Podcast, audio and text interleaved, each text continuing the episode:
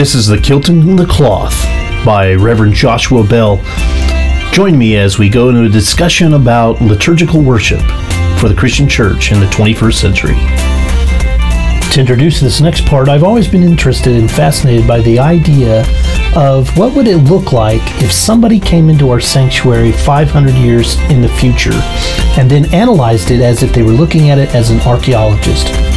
I hope you enjoy. God bless. I walked into the ancient red brick behemoth structure, which obviously was a place of major importance and significance. The first thing I noticed was the artistry of the now worn and faded seats, which might have been pews, and they looked well used.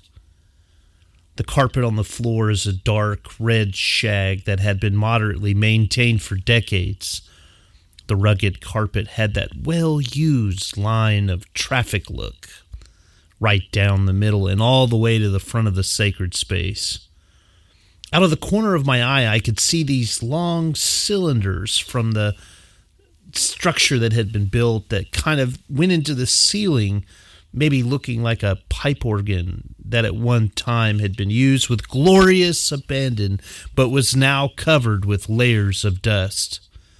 The organ itself sat in the front of the church I assumed was a church, of course, locked, ready and waiting to be used once again to chime the hour and accompany the many voices in the hymns of our faith.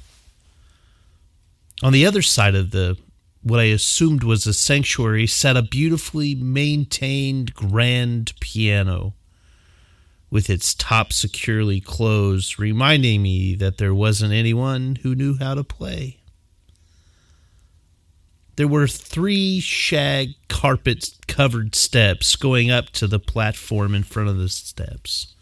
A regular, op- a rectangular object that held what looked like two candles that had never been lit.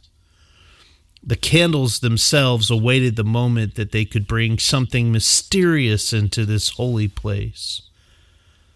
There were three square shaped chairs directly behind this table where someone of obvious importance would sit to do something of sacredness in this gathering place. The platform also had three chairs. However, these chairs were more ornate and looked rather out of place. Their Gothic esque shape and form seemed designed for extremely tall people, maybe even giants.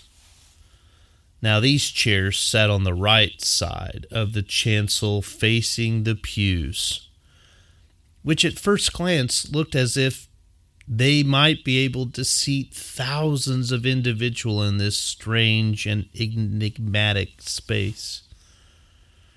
In front of the ornately crafted chairs stood a podium with what seemed to be a light on top so that the reader could see clearly what might have been read. And directly to the left of the podium was a group of long rectangular chairs one might call them pews, that faced the front of what I assumed was an organ. These pews were in a stair step configuration, suggesting that they were arranged to have multiple people sitting in these benches to see over the person in front of them. And when I looked out from the platform, I could see these rectangular wooden shaped pews in front of me arranged in a semicircle that and it looked as if they were facing me. Above them there was this structure that we might call a balcony that could have seated even more people because this holy and mysterious dwelling might not have enough seating on the floor level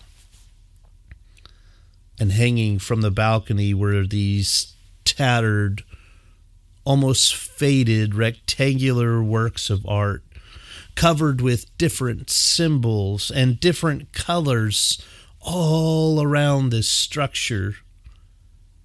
The most amazing part in this vast room was the artistic crosses in specific and prominent places. These crosses in groups of three might have meant something. There were three on the table like structure in front of the platform. There were three on the wall behind the platform. There was a foot 14 foot tall cross that was conspicuously displayed in the front of the sanctuary that had what looked like purple fabric that had slowly faded and started to deteriorate that was draped out stretched over the arms of the cross this fabric must have a different and deeper meaning.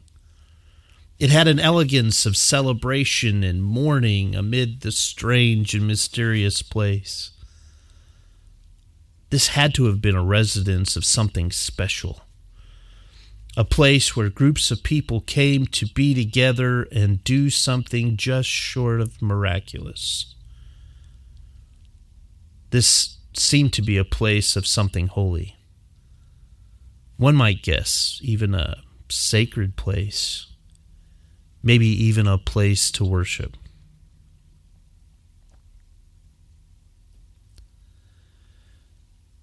When I started working in youth ministry a long time ago, I specifically worked with church camps.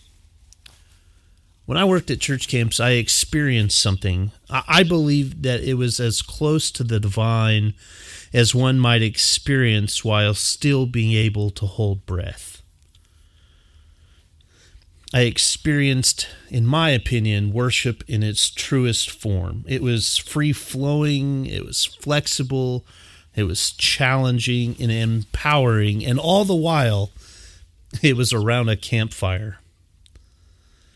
You see, there was no liturgy per se or book of worship telling us how to adequately bring about the holy mystery of worshiping God. That can and should be what worship can be. At its heart, youth led worship is one that is meaningful and life changing life altering and completely different experience than one might find at a local congregation on a Sunday morning. I started to notice a discrepancy with con- within congregations and clergy as I continued in ministry. There were words that people used to describe their worship services and were very adamant that there was a very clear and at the same time very unclear definition of the words sacred and contemporary. Now, being a classically trained musician, for me, anytime that the word sacred is something that we can experience the divine in a worshipful moment. Contemporary meant that it was something that was recent. It was a creation that just happened and was being shared due to either its popularity or its relevance to the culture of the current day.